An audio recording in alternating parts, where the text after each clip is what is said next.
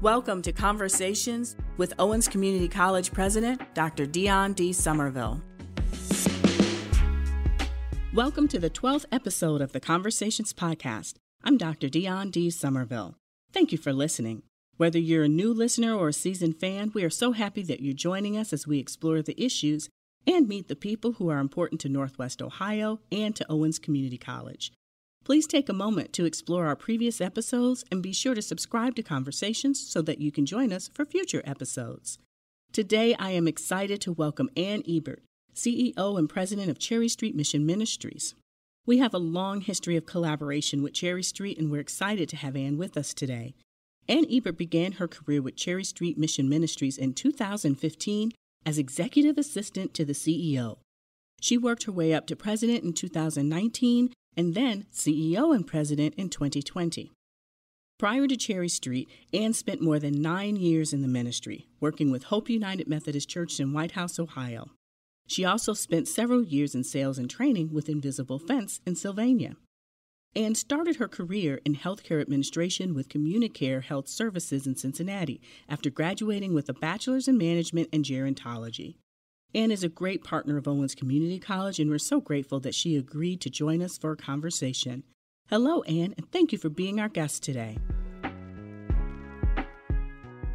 Well, good afternoon. Thank you so much for being with us, Ann. You're I so am welcome. so thrilled that you are here on the Conversations podcast. I oh mean, my goodness, a big part of what we've been doing is trying to talk to people and have conversations with people. We have partnerships and relationships that really talk about our collective impact. And your work at Cherry Street Mission Ministries is a huge part of that. But we're an educational institution. And one of the things that we always like to talk about is when did you know? How did you know? When did you decide that you needed education beyond 12th grade?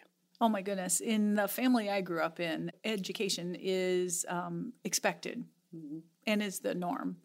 And so I think from the womb on, there was an expectation that 12th grade is just the launching point into what the next step is in your life. And so um, I'm not sure I ever considered not going on to future education. I'm really uh, blessed with a family who thinks that's very important and many, many teachers inside our family.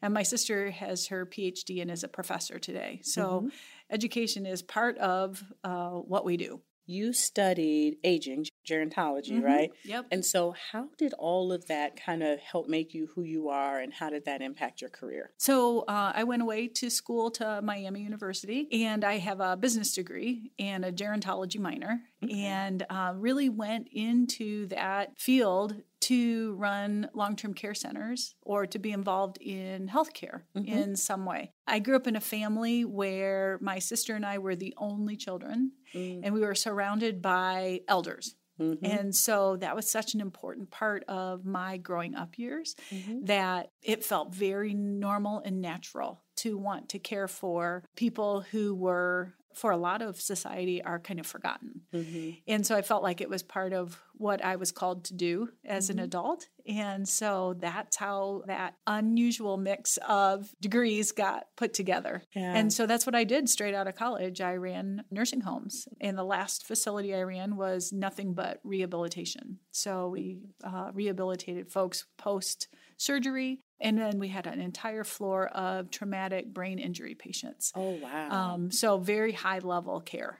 And uh, so it was very informative to me, very mm-hmm. much led me to understand that not everybody has the same access to mm-hmm. healthcare as everyone else, mm-hmm. and probably set me up for my current job more than anything else. so the traumatic brain injuries Mm-hmm. was that only of a certain age, or did was that the entire gamut? It was the entire gamut as long as you were an adult. So Okay. 18 and above. Um, the vast majority of people that were in that unit were young men who were injured on motorcycles. Now, there were some folks that were not that, but the vast majority of people were um, motorcycle injuries. So I have a very strong opinion about motorcycles today. Imagine, I can imagine.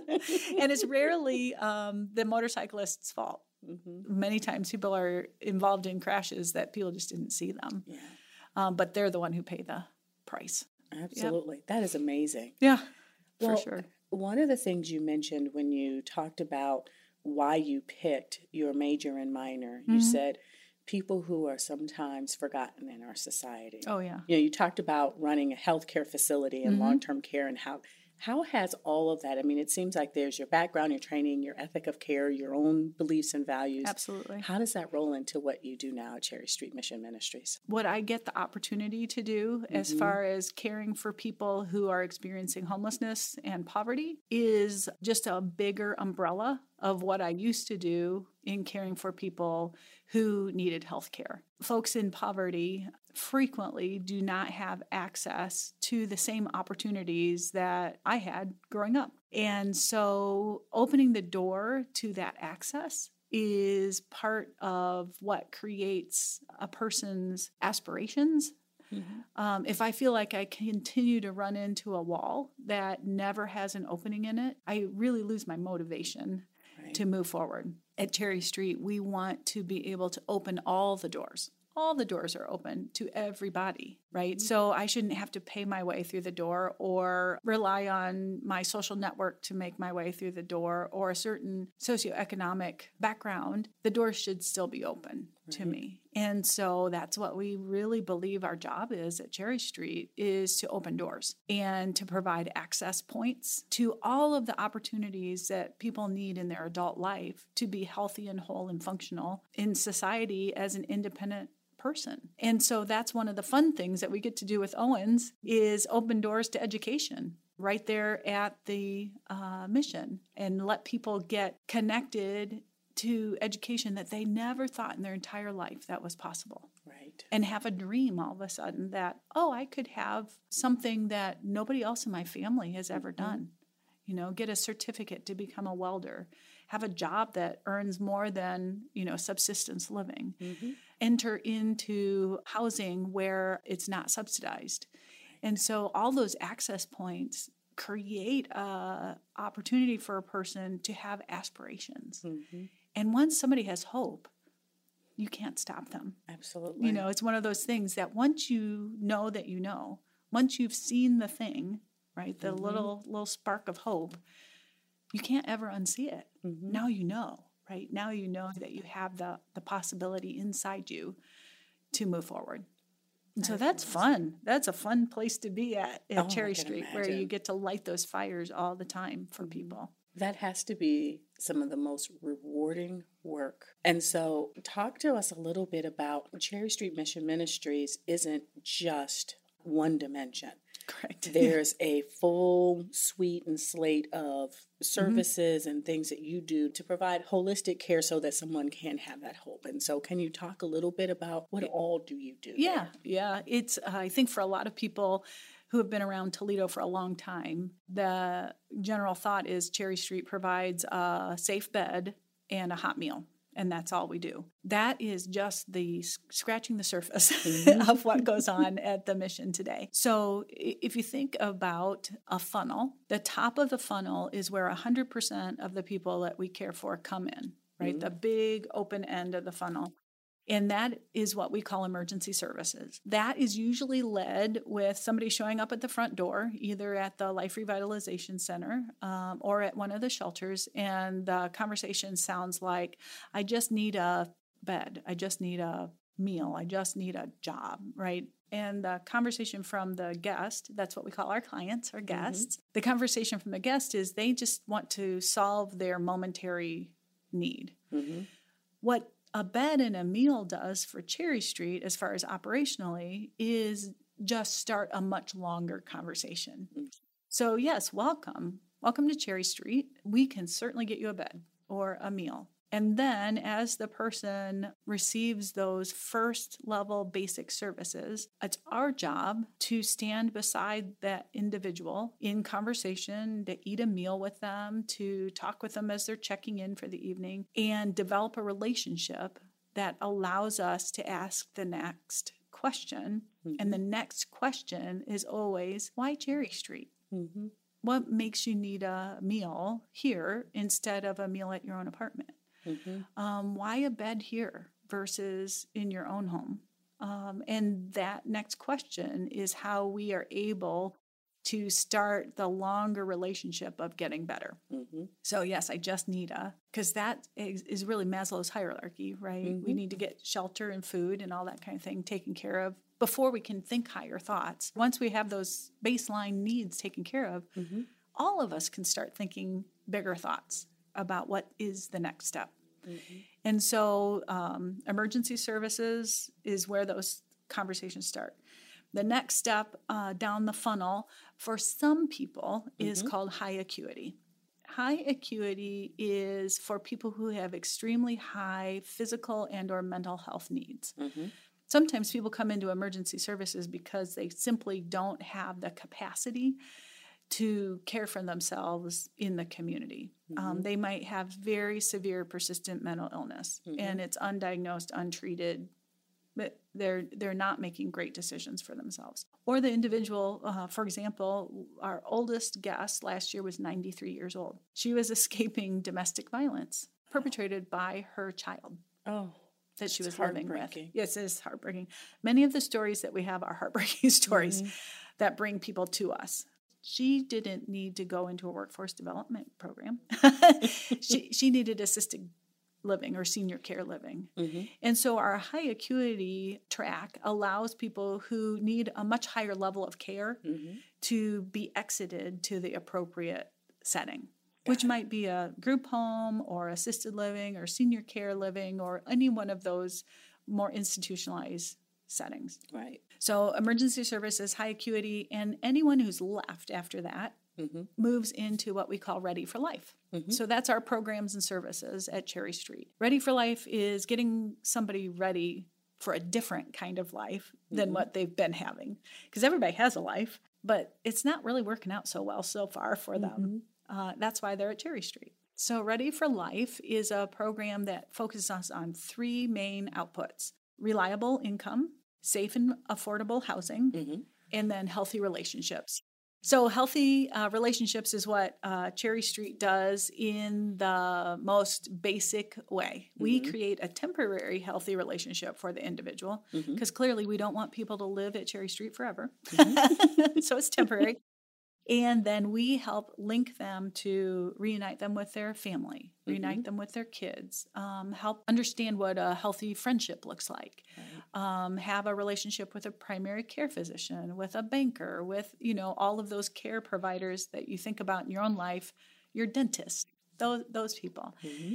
Reliable income mm-hmm. is provided in all sorts of different ways, but particularly for Owens Community College that's our workforce development absolutely track. Mm-hmm. So for individuals going through our Ready for Life program, part of the individuals in that program will go and peel off and become educated mm-hmm. through all of the different certificate programs that we have, like welding and the tool and die making and the auto tech program and all of those things uh, create a, a sustainable income for a person.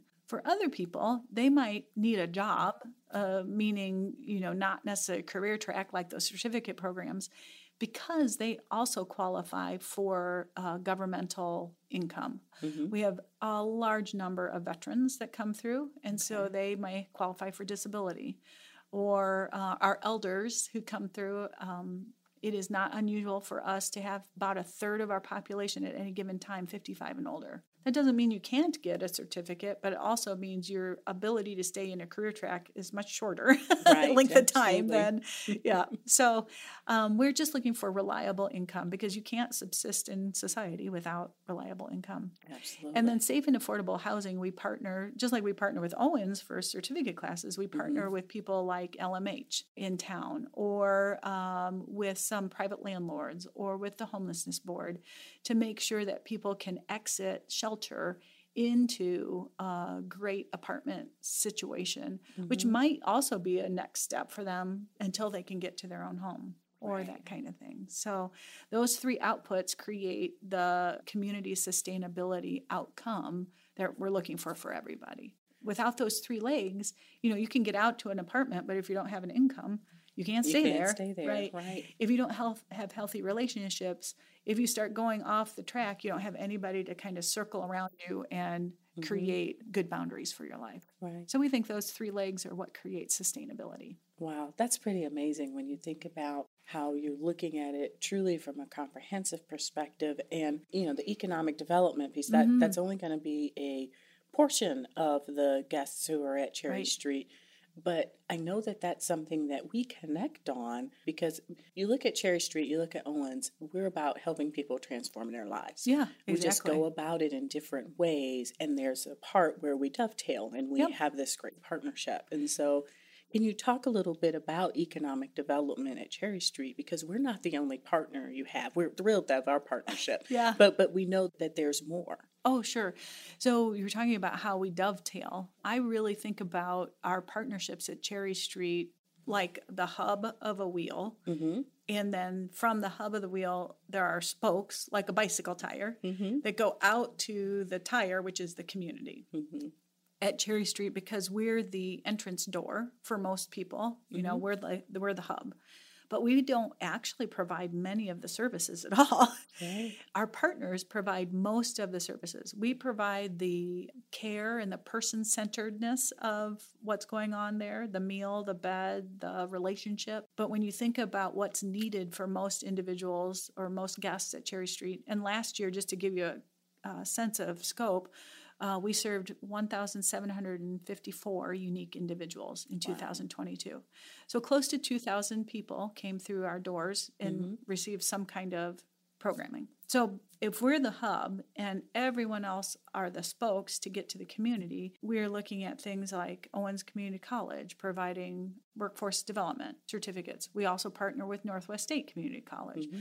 We also partner with employers that come along on Find a Job Friday. Mm-hmm. Find a Job Friday is an open room uh, interviewing process where guests can just pick up a job uh, we also partner with groups like Renhill, which is a temporary services provider. Mm-hmm. All of that effort is to get people out into the community and employed right. or reemployed or get their skills tuned up so that their employment is beyond subsistence living mm-hmm. and is a livable wage. Our goal certainly is not to take somebody from poverty and put them back into working poverty. right, exactly. Escape poverty mm-hmm. at the same time that we're working with them. But it's really hard to go into any kind of training or job if you don't have some of your healthcare needs taken care of first. Right. We work with uh, all of the major behavioral health companies. Three of them have actual services inside our Life Revitalization Center. Wonderful. Unison has a clinic. Uh, we do ambulatory detoxification. We have psychiatric services. They have mm-hmm. case management, counselors, right down the hall from our cafe. Mm-hmm. So anybody who needs those type of services, we also work with a renewed mind and with Harbor Behavioral Health and Zepf Center, kind of the big guys in town, uh, mm-hmm. uh, to make sure that anyone who needs behavioral health care can receive it. Approximately 80% of the individuals who are experiencing homelessness have a coexisting behavioral health diagnosis. And we could probably spend the rest of our time together talking about why that is so in the United States. However, However.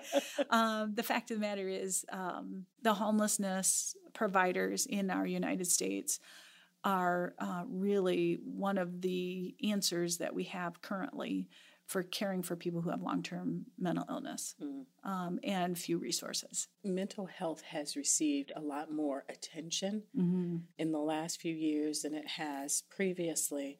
And I think that it's becoming more and more known how it has reared itself in people's lives. Oh, yeah. And what it does. And so, have you seen an increased focus in mm-hmm. terms of the work that you do for your guests? Definitely. You know, I think and I hope uh, that talking about mental illness is losing its stigma. Mm-hmm. You know, if we treated, let's say, cardiac care mm-hmm. or diabetes care like we treat somebody who has a mental illness scenario, there'd be people that would be in jail for neglect. But we think it's okay or it's somehow a character flaw if someone's struggling through mental illness. Mm-hmm. Instead of saying, oh, yeah, you have chemicals off in your body, just like somebody who has diabetes has chemicals off in their body. And so I think it's losing that stigma because there's becoming more and more scientific um, proof in the pudding, so to speak. Right. The other component, if I can say this without mm-hmm. anyone throwing tomatoes at me, I think the pandemic actually has helped us have this conversation. Right. So, because so many people who uh, may not have identified in themselves before being isolated for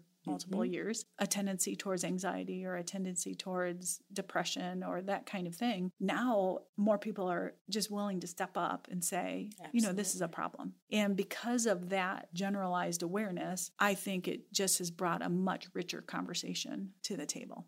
It really has. In many ways, I really hope that the lessons that we learned or the insights that we've gained during the worst parts of the pandemic are ones we don't lose. I agree. Because I think that there's a lot that we discovered about ourselves individually and as a society. Absolutely. Because we're the safety net mm-hmm. catch, right?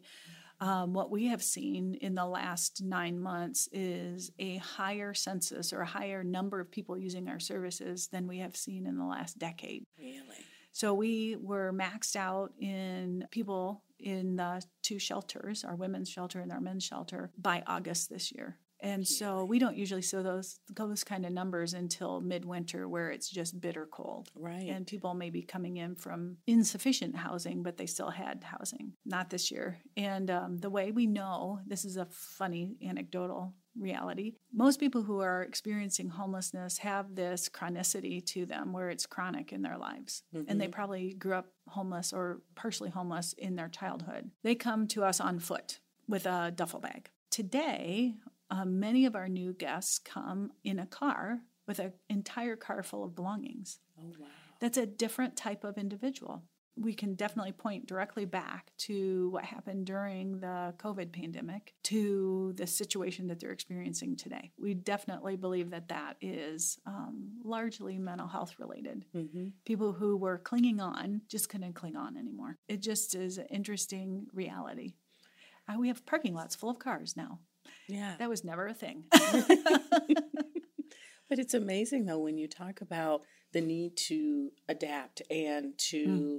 continue to evolve as the need of your guests and potential guests evolves. That, Absolutely. That's hugely important for you. Absolutely. And, you know, being an institution in Toledo for 75 years, I think that's part of our culture mm-hmm. as a mission is that because we're faith based, we believe that we're called out to do this uh, mm-hmm. for the people of Toledo and the Toledo region. And so we are just going to flex and pivot and grow and shrink mm-hmm. when the community has that need. And so right now we have a growing need. Mm-hmm. Um, at some point, it is certainly our hope that we'll see a shrinking need. Absolutely. And so then we will readapt to that as well.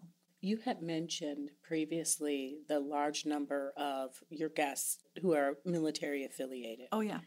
Mm-hmm. One of the things that we know about our student population, as well as nationally, that you know at any given time there are a number of college students yeah. who are also homeless. And as you've been talking about, one of the things that Cherry Street does really well is offer kind of those holistic, comprehensive services mm-hmm. to help people get through to another part of their life. And so what insight can you offer on how to address those holistic needs?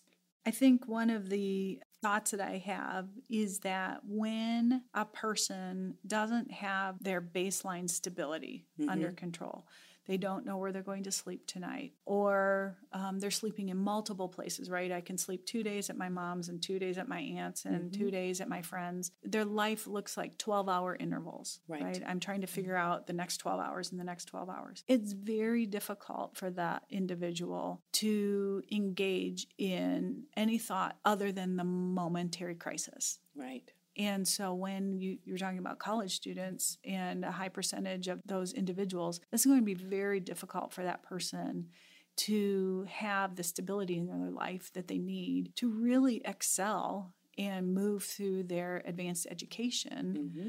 without trauma. Right. Because that's really what they're living in is this ongoing uh, a lot of people call it a small t trauma mm-hmm. in their life where they're just kind of scrambling from one thing to the next thing. And so for our college students, I think, my gosh, that's the next generation coming up, right? Those right. are the folks that I want to hire. Or as I age, those are the folks I want to take care of me. you know? and so thinking about what it means to care for an individual who has enough aspirational motivation Mm-hmm. to try to get the next step in their education so that they can move into a career oriented job. I think how wonderful would it be to think about what support systems that we could put in place to help them achieve their dreams. The other thing I think about is we've had some conversations with the folks at Toledo Public Schools about this as well is what does two generation education look like? Mm-hmm. so that when a younger person, let's say the person is just coming out of high school and coming into community college, that's who I envision many of your students are. How do we come alongside them and their parent or their caretaker and help them move through the education pipeline together? Mm-hmm. because that individual can only be motivated and cared for to a certain degree from the educational provider. And if they go to a family life that doesn't have the same aspirational desires, they're going to hit a brick wall. Right. So when you're talking about the, your students, I think, well, how interesting would it be to care for the student and care for the parent and move them together? Mm-hmm. Really generational change Absolutely. in that situation. And I think the same thing for our guests that come into Cherry Street.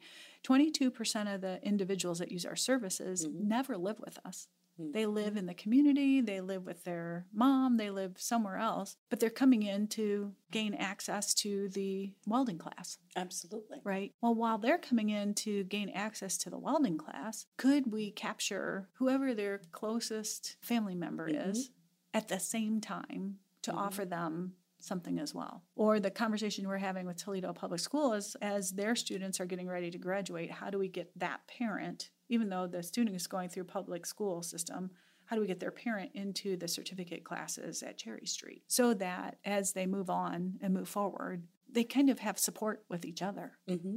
instead of the student running into that kind of brick wall at home. So at Hope Toledo has a similar model Mhm. where they're looking at that the generational education. And so I'm really interested to see where it goes because there's a lot of things that go in, into an individual circumstances, Yep. right? It's never one thing. And they're already on an educational path, but also if they can have this support from a family member from a, from a different place of understanding, Mhm. right? Um, to be able to move forward. I'm really interested to see where that goes as I a movement because You you, know. see more and more of that happening locally as well as nationally. Yep, absolutely. And so when you think about creative things that we can do together, and we were talking about Cherry Street as the hub, and then all the spokes of the wheel, whether it's the educators or whether it's the healthcare providers, whether it's the employers of Mhm.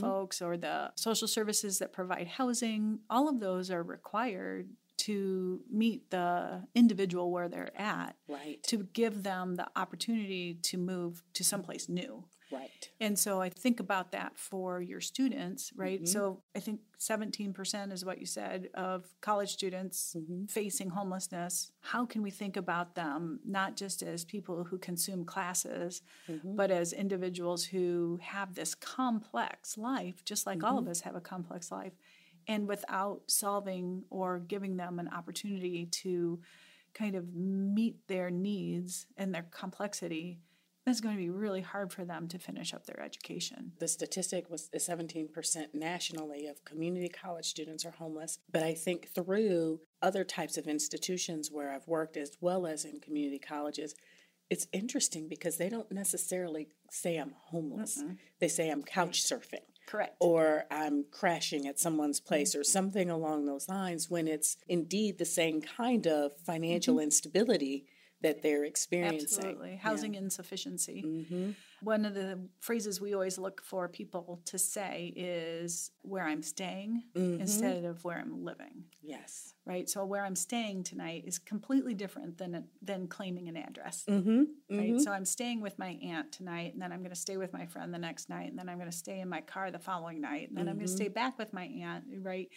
And so that very inconsistent life, I give them kudos for even trying to take a class Absolutely. and figure out how you're going to do homework and where you're going to plug your laptop in and hmm and all of those things, let Mhm. alone where you're going to wash your clothes Right. and the more basic needs that every human has. hmm And I think that's what what gives it what makes it so inspiring.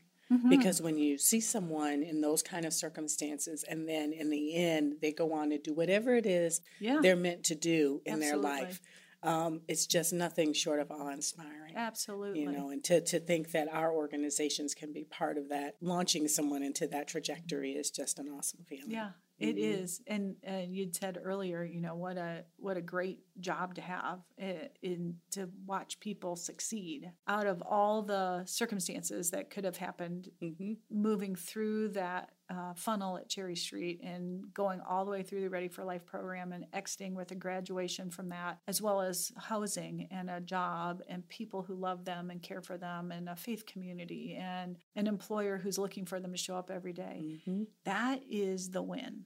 hmm That is the win. Just today, earlier, I actually was able to sit down with an individual and interview them for a board member position. hmm And our board is filled with wonderful, professional, high level individuals. And this person is one of those. Also, she spent time at our Sparrow's Nest. So she is an individual who has come through our programming. Now, that was 15 years ago. yeah but still Right. And that's the kind of success that you want to see is the when somebody comes through our front door again Mhm. after they've graduated from Ready for Life. We want them to come through as a whole and healthy individual, right? Mhm. As a volunteer, like a board member, or as a donor and Mhm. writing a check to support other people and Mm-hmm. for the individuals who paid it forward for them. And that is when you know, yes, it works. They're not coming back through as a homeless person. hmm They're coming back through as somebody who can say, I've succeeded. Mhm. Now, what is Sparrow's Nest? Sparrow's Nest is our women's facility. So a lot of people hear Sparrow's Nest in the community and never put it together with Cherry Street, um, but it is our women's shelter. Okay. Um, there are 71 beds available for women there. We usually run at about mm, 80% full. Exact same program as the men receive ev- everything. Mhm. So Mhm. that's what the Sparrow's Nest is. And what a great success story. Yeah, Yeah. exactly right. exactly. So, a little bit about you. I remember when I started at Owens a Mhm. year and a half ago, you were one of the first community leaders that reached out to me to welcome me to the community and to talk about our partnership and all the wonderful things we do together. Yeah. And one of the things I remember is that when you talked about how you started at Cherry Street, Mhm. you did not enter as the CEO. I did not. that is true. so talk a little bit about your path you know one what attracted you to cherry street why did you want to work there Yep. um, why why are you still there but you have an interesting path through the organization Yeah, I do. Um, very, uh, it really fits the rest of my um, career path, frankly. so I came to Cherry Street after 10 years of being a pastor in a local church. And uh, the longer I was in the local church, the more I felt discontent that there wasn't more connection to Mhm. people who I think when when I read the uh, Christian scriptures that God calls us out to care for the lost and the least, Mhm. um, those who are in bondage to poverty or who are sick and no one's caring for, who, you know, clo- kind of the concept of clothe the naked and feed the hungry. The longer I was in the pastoring role uh, of the church I was at, the more convinced I was that I think that was probably my next Mhm. step. Before that, I had been in long term care, Mhm. right? So I was very accustomed to doing 365 day a year, 24 hours a Yeah. day um, care for people who were not able to care for themselves. Mhm. So I think it's, you know, it's one of God's funny ha-has in my life where you're like, oh, so those things go together. Combine uh, everyday, 24 hour a day care with the desire to care for people uh, as a minister, and you Mhm. get Cherry Street. So that's how I um, got into Cherry Street. And um, even though I was very accustomed to running multi million dollar healthcare facilities, Mhm. my first entrance into Cherry Street was the assistant to the CEO. Mhm. So I was his secretary, Mhm. which all of my friends and family looked at me like, what are you doing? what are you doing? Well, first of all, they said, you don't have any skills to do this job, which was close to true. I could I could learn. Uh, and secondly, like this is not your next career step you know we thought you'd go to work at owens corning or you know those mm-hmm. those type of next steps in careers and i was just very certain that the path that i was being led down was exactly where i was supposed to be mm-hmm. not a single concern in the world mm-hmm. even though many others might have thought I had taken a sharp left turn out of reality. Um, so once I got in uh, and started working with my predecessor, who's Dan Rogers, quickly moved out of the role of assistant into project manager. Part of my uh, experience working in the long term care industry um, is I spent many years doing capital improvement projects mm-hmm. in facilities. And because we had just bought a almost 100 year old Toledo Public School, mm-hmm. there was a lot of need for project management. So, uh, again, just one of those setups I think I could not have planned if I would have planned it. Mm-hmm. Um, I had that experience working with general contractors and large capital projects. And so I moved into that role for Cherry Street and really supervised the first steps of revitalizing the revitalization center mm-hmm. and working with general contractors and and because we are a donation based facility then we also mm-hmm. had to do a capital campaign and I was able to work with the fundraisers and and when Dan transferred or transitioned out of his role mm-hmm. um, I was invited to take that seat um, as the next CEO um, which I initially said no to mm-hmm. Okay. I, I love project management. Mm-hmm. I love the inside nuts and bolts and operations. And I thought, I don't want to be the CEO. I have to do podcasts. oh, come on. You're having a great time. I am actually podcast. having a great time. Little did I know I would uh, when I first took the role. But, you know, the idea of getting on TV and being the spokesperson, and I thought, well, that's, that's 100% nothing that I've ever done. After a little bit of you know, soulful searching and mm-hmm. conversations with my spouse and things like that. Um, I'm really glad that I have the seat I have today. Mm-hmm. Um, it is, you, you were laughing that you're having fun. I, I really am actually mm-hmm. having fun. and the ability to be um, an ambassador for what is possible. Mm-hmm. Um, and that, you know, Cherry Street started out as a soup kitchen and now I like to joke around that we do soup to nuts, right? Like literally whatever somebody needs in their life to mm-hmm. create their next step, we we have access to that. Right. And to be the ambassador for that in our community, to have the opportunity to talk with college presidents like yourself mm-hmm. and the mayor and um, just people who have a heart for those who are suffering mm-hmm. and link them all together, it's mm-hmm. fun. Mm-hmm. It's fun to create the Venn diagram that Cherry Street is. And that when we hit the sweet spot, when the guest can, you know, reside in that center of the circles, mm-hmm. boy, they can fly. Mm-hmm. And they can exit and they can be healthy. And I, I always say, I know that we have been successful at Cherry Street when my next door neighbor who moves in is a past Cherry Street guest. Isn't that something? right? And that they are living life to the fullest, mm-hmm. just like I am living life to the fullest. And the only reason I know them is because I knew them back then, right? And nobody would ever guess anything different. But that's that is wonderful. That has to be one of the most fulfilling. Oh gosh, yeah. Yes. yes. Oh gosh, yeah. It is really remarkable mm-hmm. um, that people who, without the presence of Cherry Street, Mm-hmm. And that's not the presence of me. I just get to sit in this mm-hmm. seat for the moment. Mm-hmm. We've been here 75 years. We'll be here 75 years from now if mm-hmm. we are needed. But for the moment, to sit in the seat, to be able to see hundreds and hundreds of people find a path to health, to find a path to purpose, to recognize their own identity mm-hmm. as loved, for first of all, and as um, skilled and gifted, mm-hmm. second, and they're worth having dreams for, mm-hmm.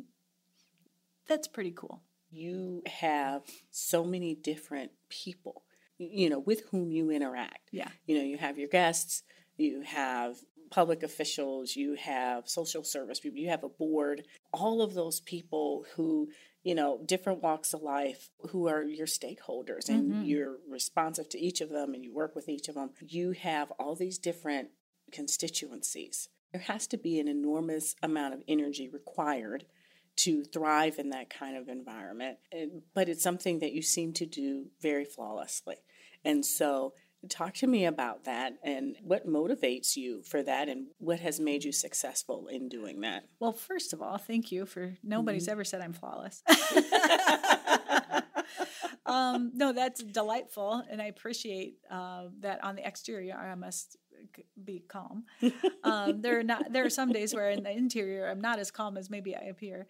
Um, but I really believe my own personal uh, core values eh, are what um, drive uh, all of the things that Mhm. I do, and I I hope that that's what drives the general purpose of Cherry Street.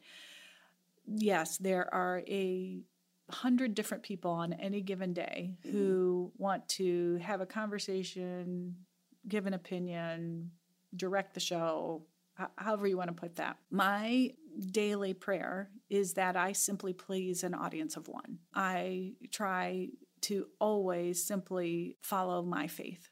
Mhm. And Cherry Street is a, as a ministry. We don't make any bones about that. Uh, so for me, why I am so ecstatic to be the CEO is because I believe this is what the kingdom looks like is giving everybody the opportunity to be successful. And as long as I'm following my core value Mhm. of following God 1st then everyone else's opinion and I say that with, you know, the understanding that everyone does have an opinion and Mhm. sometimes they go against one another and all sorts of things, but everyone else's opinion does come second. And so it takes a lot of the stress out of the situation. Mm-hmm. If we're following our core values at Cherry Street, and our core values are very well spelled out for us, um, our staff, and the first one is Christ centered. The second is relational, right? Always build relationship before you decide, before you have to prove you're right. We're always innovative. We're willing to do things that other people are not willing to creatively figure out. Solution oriented. We believe that solutions are always available, right? God is an abundant God. And so the answer's out there. We just got to dig around and find it. Mhm. And then gritty. We really are a gritty institution where you can't be too offended if someone comes in kind of a train wreck on the surface. We don't expect anybody to come in any less than that or any more than that. I guess it's the opposite, right? And so we're willing to walk along beside people through the mess of their life. Mm-hmm. And I love that about Cherry Street. And I love that about the heart of the staff that work there Mhm. um, because I think it spills over into their real life, Mhm. not just their work life. We're all messy people. Yeah, there's there's not perfection to be found, but to be able to work with people to get them to where they have that self actualization and they can Oh, yes. find opportunity, Yeah. regardless of what that opportunity looks like. It's Yeah. incredibly meaningful. Yeah, absolutely. So Mhm. yeah, I think that back to your question, you know, how do you how do you measure or weigh all the different voices? I really just look to one and then try to make that be the center of any cascading decisions. In my mind, I think of it like a pebble dropped in a still pool, right? There's only one decision I have to make, and that's to follow God. Every other decision just ripples out from that. And it makes it real simple for a simple minded person like me. Straightforward. there you go. Straightforward. Straightforward. so, a very different question. yeah, I have it on good authority that you used to be a dog trainer. that is a true statement. Somehow you left that out between being a pastor and Yeah. um, you know long-term care Yeah. facility. When were you a dog trainer? Tell me about this and Yeah, I it was the f- most fun job I've ever had by far because who gets dog trainers? People with puppies. So you run around and play with people's puppies. How can you not like that for a job? Um, yeah, so between my um, years in long term care and becoming a full time on staff pastor, Mhm. I was a dog trainer. I worked for the Invisible Fence Company and um, went around and worked with the folks who bought invisible fences for their Mhm. puppies and trained the individual train the owner how mm-hmm. to train the puppy yeah because dog training surprisingly is not very much about the dog at all mm-hmm. it's definitely it's, about the it's person people it's yeah. the people training and so um, during the years i was kind of taking some training to be in ministry and that kind of thing it's what i did to earn a buck mm-hmm. and uh, mm-hmm. It was something i very much enjoyed um, and surprisingly it has a lot of carryover mm-hmm. into dealing with people mm-hmm um, as I always tell people, right? Um, behavior modification only happens through reward. Punishment only stops behavior, it does mm-hmm. not alter it for the long haul. So when you give your Labrador retriever a cookie, a cookie, a cookie, a cookie, you know, when they sit, mm-hmm. that's what trains them to sit when you say sit, right? Mm-hmm when you give them a leash correction for jumping up on you, it does not train them to sit instead of jump. It mm-hmm. just stops them from jumping at that moment. If you take that same principle and apply that to people, mm-hmm. like human resources, for example, running running an organization full of staff members, that really makes sense. Mm-hmm. How do you want your individuals to behave and believe? You mm-hmm. reward the positive, catch the good, so to speak, and you only punish when the behavior will actually harm someone mm-hmm. right? And know that that that punishment or that discipline doesn't actually change their behavior. Mm-hmm. it just stops it for the moment. As surprising as it sounds dog training actually did teach me an awful lot about effective management. So we do not give out any milk bones though